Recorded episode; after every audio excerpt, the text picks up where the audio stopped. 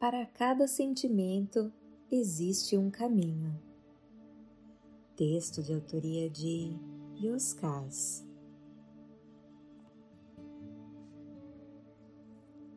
O Rio de Janeiro é uma cidade espremida entre o mar e as montanhas.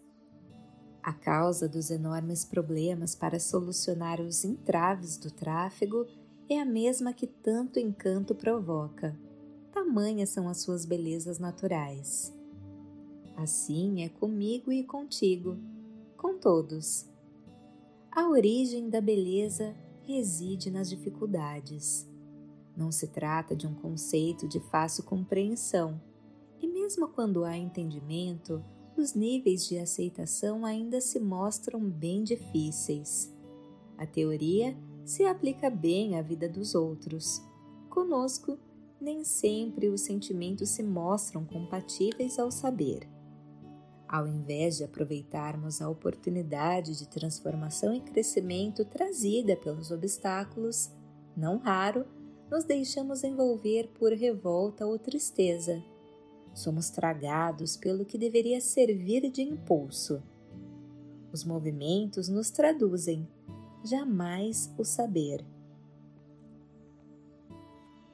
Todas as vezes que a vida parece me dar um cheque-mate, eu subo a Pedra Bonita, um enorme maciço de granito debruçado a algumas centenas de metros acima e à beira do Oceano Atlântico, de onde é possível avistar vários bairros da cidade. Faz-se necessário refletir para encontrar as soluções onde todas as soluções nos aguardam, dentro da gente. Tudo mais, se não abrange as minhas escolhas, me cabe deixar acontecer sem nenhum resquício de sofrimento. Quaisquer decepções e frustrações revelam incompreensões sobre a situação vivida. Então, será preciso reelaborar a experiência com outras lentes e filtros o mar, a montanha e a metrópole com todas as suas belezas e problemas, assim como você e eu. Na parte final da caminhada até o topo, próximo à rampa onde os praticantes de voo livre saltam, encontrei com Eduardo, um colega de universidade que eu não via havia quase 40 anos. Apesar de não termos feito o mesmo curso, dividíamos um apartamento com outros dois colegas. Estivemos próximos durante o período da faculdade. Conversávamos bastante e até mesmo trocávamos confidências. Depois, a vida nos afastou. Preocupados em cuidar do momento profissional que se iniciava, permitimos o distanciamento. Embora não ouvisse, tinha notícias dele, fosse por intermédio de outros amigos, dos jornais e da televisão e mais recentemente através das mídias sociais. Ele fizera carreira em uma autarquia de grande representatividade política, tendo ocupado cargos importantes de enorme influência e poder dentro da instituição. Recentemente, a empresa fora privatizada. O que eu não sabia é que, junto à reformulação, viera a demissão. Seguido à perda do emprego, a esposa, uma linda mulher por quem era apaixonado, decidira ir embora. Abatido, Eduardo admitiu não saber lidar com perdas tão significativas. Um luto capaz de lhe furtar o sentido da existência, confessou. Desde então, começou a frequentar a rampa de saltos. Todos os dias cogitava em se lançar aos céus sem nenhuma asa. Falei para que descartasse tal equívoco. A supressão das experiências não serve como solução. A fuga não é uma saída, mas o agravamento da questão. As soluções se distanciam. A jornada resta dificultada. Eduardo ponderou não existir saída. Argumentei que portas e caminhos não deixam de existir pelo simples fato de estarem invisíveis aos nossos olhos. A vida se expande ou se contrai no alcance de cada olhar. Em seguida, o convidei para me acompanhar até o alto da Pedra Bonita. Contei que era um lugar onde eu gostava de meditar e de conversar comigo mesmo. Ao descer, sempre trouxe inusitadas percepções sobre as dificuldades que carregara ao subir. Problemas se tornaram oportunidades, invariavelmente. Após alguma relutância, Eduardo aceitou a oferta. Nada falei sobre a Cleo, a bruxa, por dois motivos. Primeiro, eu nem sempre a encontrava lá. Segundo, ela era uma espécie de mito urbano. Embora suas histórias fossem contadas por toda a cidade, poucas pessoas a conheciam pessoalmente. A estes, entre eu e eles, era atribuído algum tipo de delírio. Nunca me importei. O exercício do convencimento alheio é prática dos insensatos. Ao chegar no topo, nos acomodamos de frente à imensidão oceânica. Fechamos os olhos para meditar, uma maravilhosa maneira de conversar com a alma. Combinamos de depois trocar ideias sobre as questões que nos afligiam. Ficamos em silêncio por um tempo que não sei precisar, até que ouvi o grasnar das gaivotas torci para que fosse ela. Como eu nada sabia sobre a formação espiritual de Eduardo, receei pela receptividade que ele ofereceria à bruxa. Quando abri os olhos, Cleo bailava com seu vestido multicolorido e longos cabelos negros ao som e sabor dos ventos marítimos. Os pássaros eram como coadjuvantes daquele baile fantástico notei que o meu colega já a observava numa sensação que mesclava fascínio e curiosidade. Ele me olhou como quem pergunta se eu sabia do que se tratava. Fiz um gesto propositalmente impreciso com a cabeça para que pudesse significar qualquer resposta. Sem pedir licença, ela se sentou em uma pedra à nossa frente, no último extremo da montanha. Virou-se para o Eduardo e, sem nenhuma cerimônia, indagou: Qual a razão de tanto sofrimento? Perdas irreparáveis, como se tivessem me arrancado o chão, respondeu ele de pronto, sem qualquer intimidação diante da presença desconhecida. Em seguida, narrou os fatos que o agonizavam. A linda bruxa ouviu sem nenhuma interrupção ou à parte. Deixou que transbordasse a dor, viesse o pranto e assim talvez surgir espaço para a regeneração de uma pessoa quebrada em tanto sofrimento. Sem alterar o tom tranquilo da voz, Cleo ponderou. Perguntei sobre a razão do sofrimento, mas não ouvi nenhuma. Você falou sobre perdas, também não fui capaz de reconhecer sequer uma única.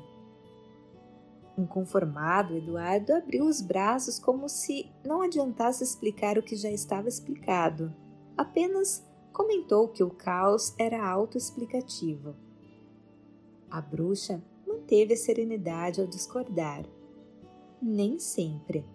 A verdade repousa por trás de muitas cortinas os fatos que você denomina como caos pela capacidade destruidora que apresenta, possui diferentes significados a depender das camadas da verdade que já foi capaz de descortinar. Eduardo disse que era preciso muita insensibilidade para não perceber que nada sobrara da sua vida. A carreira profissional e a esposa davam sentido à sua existência em algumas semanas, um emprego de quase três décadas e um casamento de 25 anos tinham virado pó. Duvidara se teria forças para recomeçar. Cleo o corrigiu. O que você entende como sendo uma enorme destruição sob determinada ótica aconteceu. Em alguns aspectos, não sobrou pedra sobre pedra. Contudo, o seu momento existencial merece uma análise mais apurada. Eduardo interrompeu para dizer que todos os dias acordava sem a mulher que amava ao seu lado, e por estar desempregado, nada mais tinha para fazer com o tempo disponível. Embora o trabalho fosse estressante pelas intensas pressões políticas que os diretores da autarquia sofriam, já estava acostumado a lidar com situações de tamanha tensão. Até gostava. Quanto à esposa, apesar do seu temperamento difícil e irritação, mormente quando os desejos não eram atendidos, a amava demais. Admirava sua beleza e traquejo social. Era uma mulher com estilo próprio e dona de uma personalidade singular. Acreditava que estariam juntos até o fim dos dias. Ela era como um pilar que o mantinha de pé ou um motor que o fazia funcionar. Quando a empresa foi privatizada, manteve a esperança de continuar empregado por causa da sua enorme experiência no setor, a qual atribuía ser o seu maior patrimônio. Contudo, de nada valeu. Ao receber o aviso da demissão, a esposa estava em viagem com uma amiga na Europa. Acreditava que teria o apoio dela nesse momento tão difícil. No entanto, ao regressar, ela comunicou a decisão em romper o matrimônio. Ainda tentou conversar, mas Helena, como ela se chamava, sempre fora irredutível em negociar as suas vontades. Viu-se perdido. Não sentia ódio ou mágoa. Restara-lhe frustração e decepção. Nenhum outro sentimento cabia em si. A bruxa sorriu como se esperasse por aquelas respostas. Nada pontuou com a sua voz mansa. A decepção ocorre quando as expectativas não são atendidas. Uma ilusão foi desmanchada. A desilusão é o destino certo de todas as ilusões. Como define a palavra, toda ilusão é uma representação equivocada da realidade um engano que sai do esconderijo, uma miragem que se descobre irreal, uma mentira que acreditamos verdadeira. Só há desilusão onde antes havia uma ilusão. Na maior parte das vezes, se estabelecem na convivência movida a orgulho, vaidade, ganância, desejo desmedido ou comodidade. As causas são muitas. A verdade é única. Nada nem ninguém nos engana se não dermos brecha para que a mentira se instale. Eduardo disse não ter entendido em qual momento se permitiu acreditar em ilusões. Cleo explicou.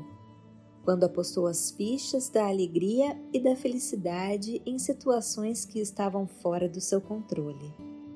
A ilusão surge em acreditar que algo ou alguém possa preencher o abismo interior, um enorme vazio gravitacional que se abre no descuido de um dia qualquer, que, como um monstro insaciável, suga e esgota a vida.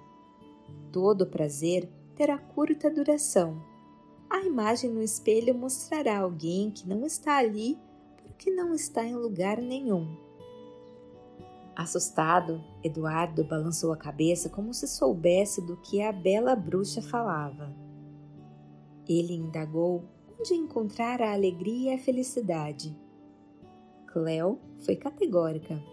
Você é a razão das suas alegrias, cuja origem está em enxergar o lado bom que há em todas as situações. O que ilumina a vida é a clareza do olhar. Observou o mar sem fim por alguns instantes e prosseguiu. A alegria é uma virtude que, como as demais, deve ser entendida e agregada como ferramenta de autoconstrução e bem-viver.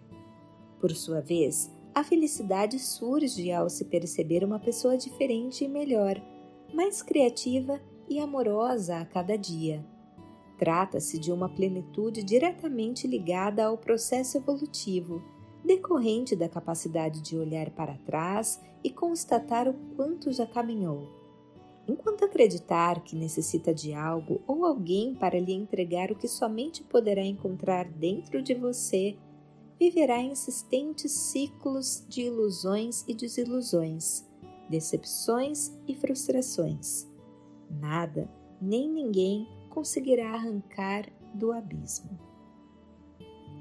Cada qual retorna à tona através dos próprios esforços, ao entender que a luz é uma vitória pessoal, pois se trata da conquista de si mesmo.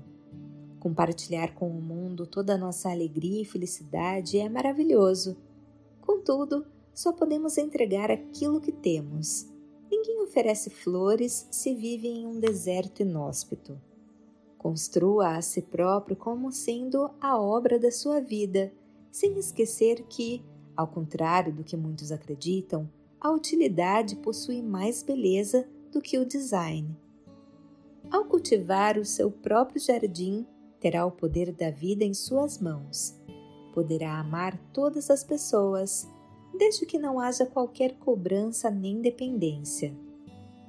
Todos os relacionamentos são ricos pelas diferenças que nos explicam e aperfeiçoam.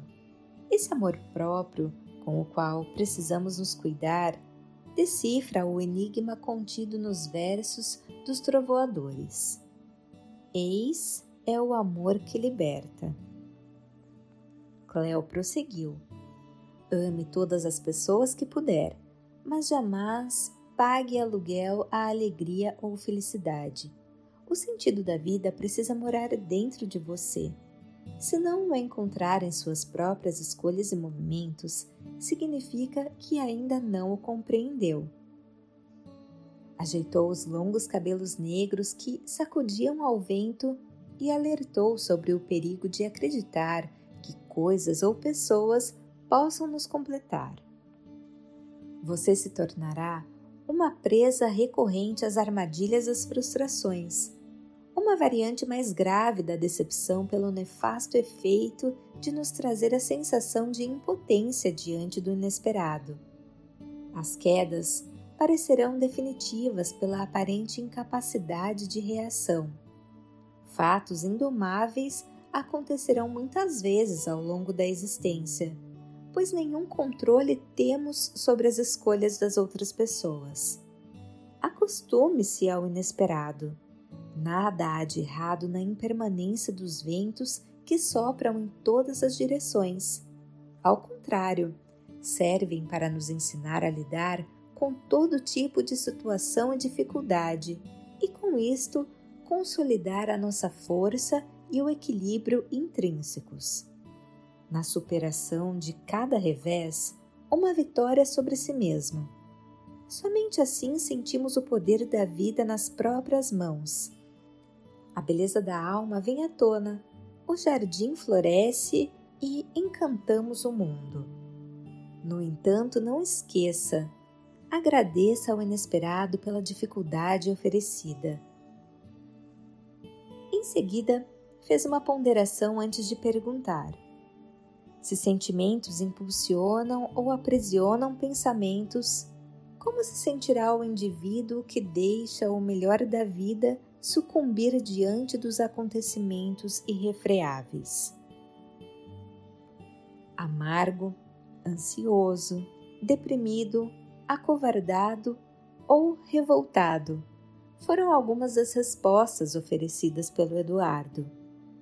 A bruxa emendou outra pergunta. Percebe que os sentimentos são determinantes na construção de quem somos? Eduardo disse sim com a cabeça.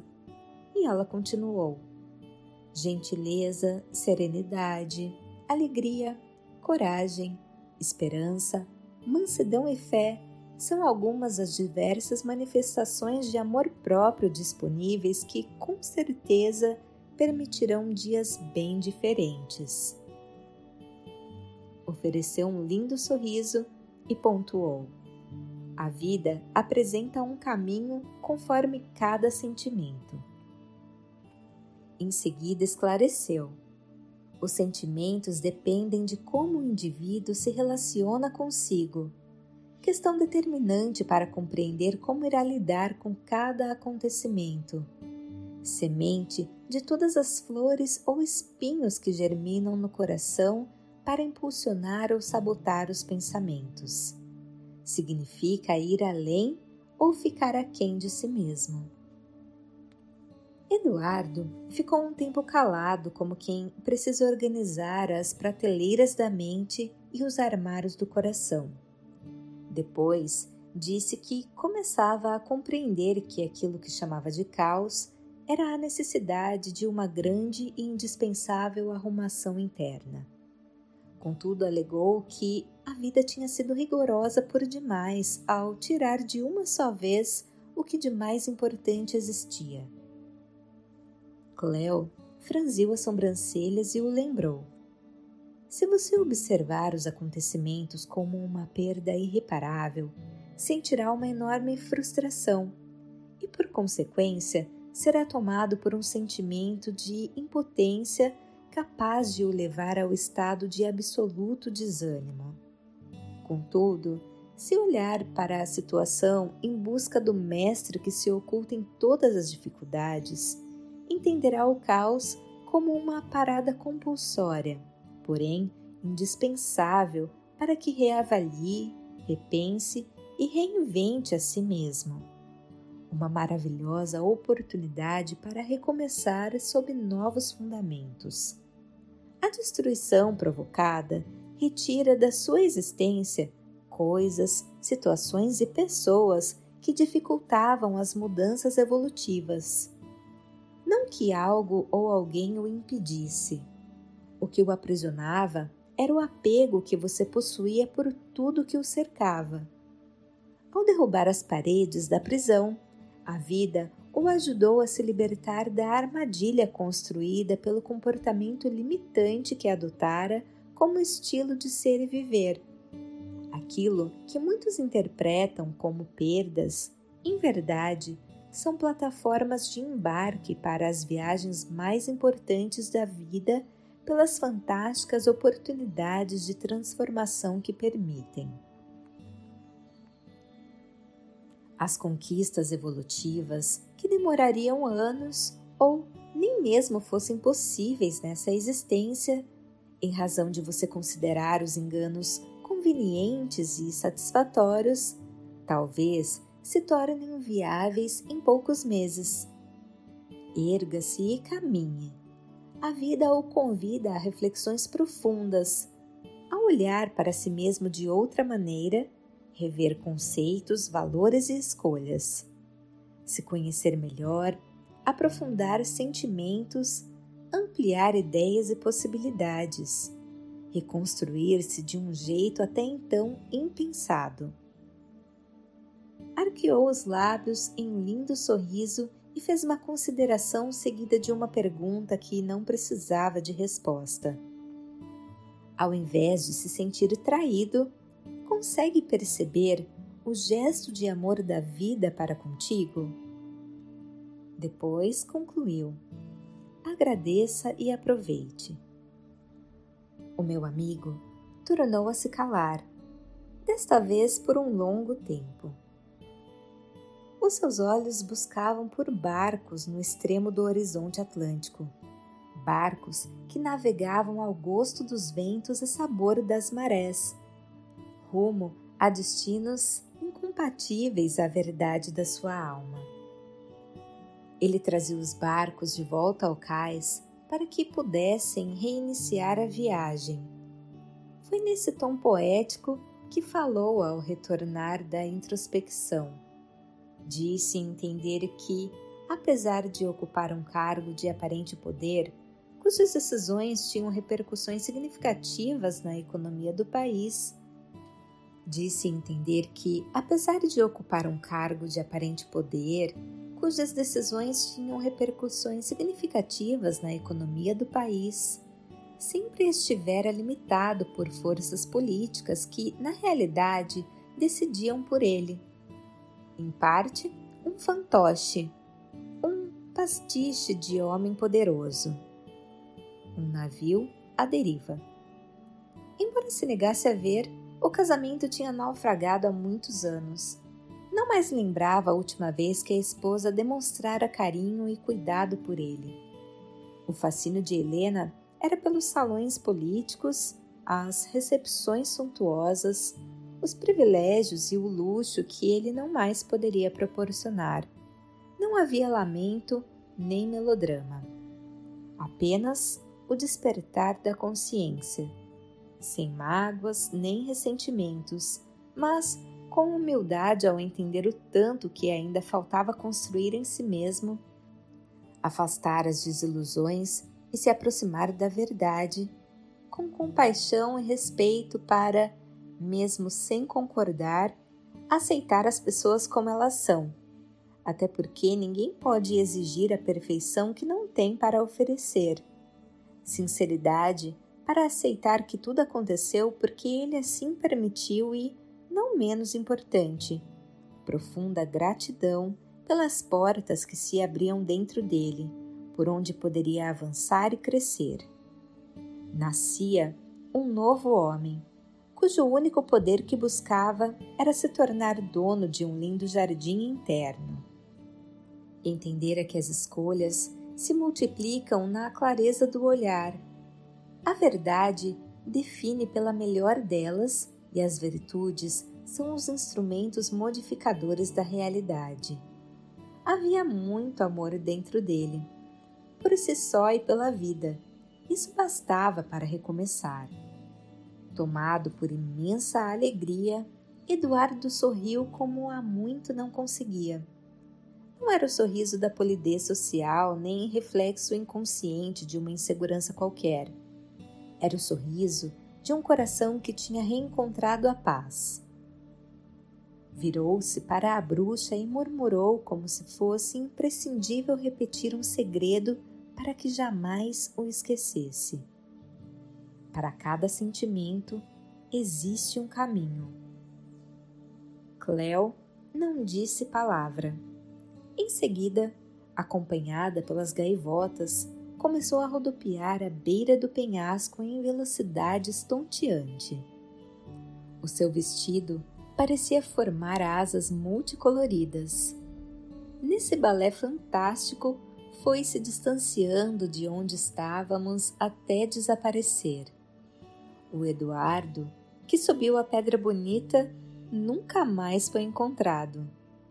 Quem desceu de lá foi outro Eduardo. Tornou-se um homem muito bonito. Aos que queriam saber o segredo da beleza, respondia que agradecia as dificuldades. Voz de Paula Pauline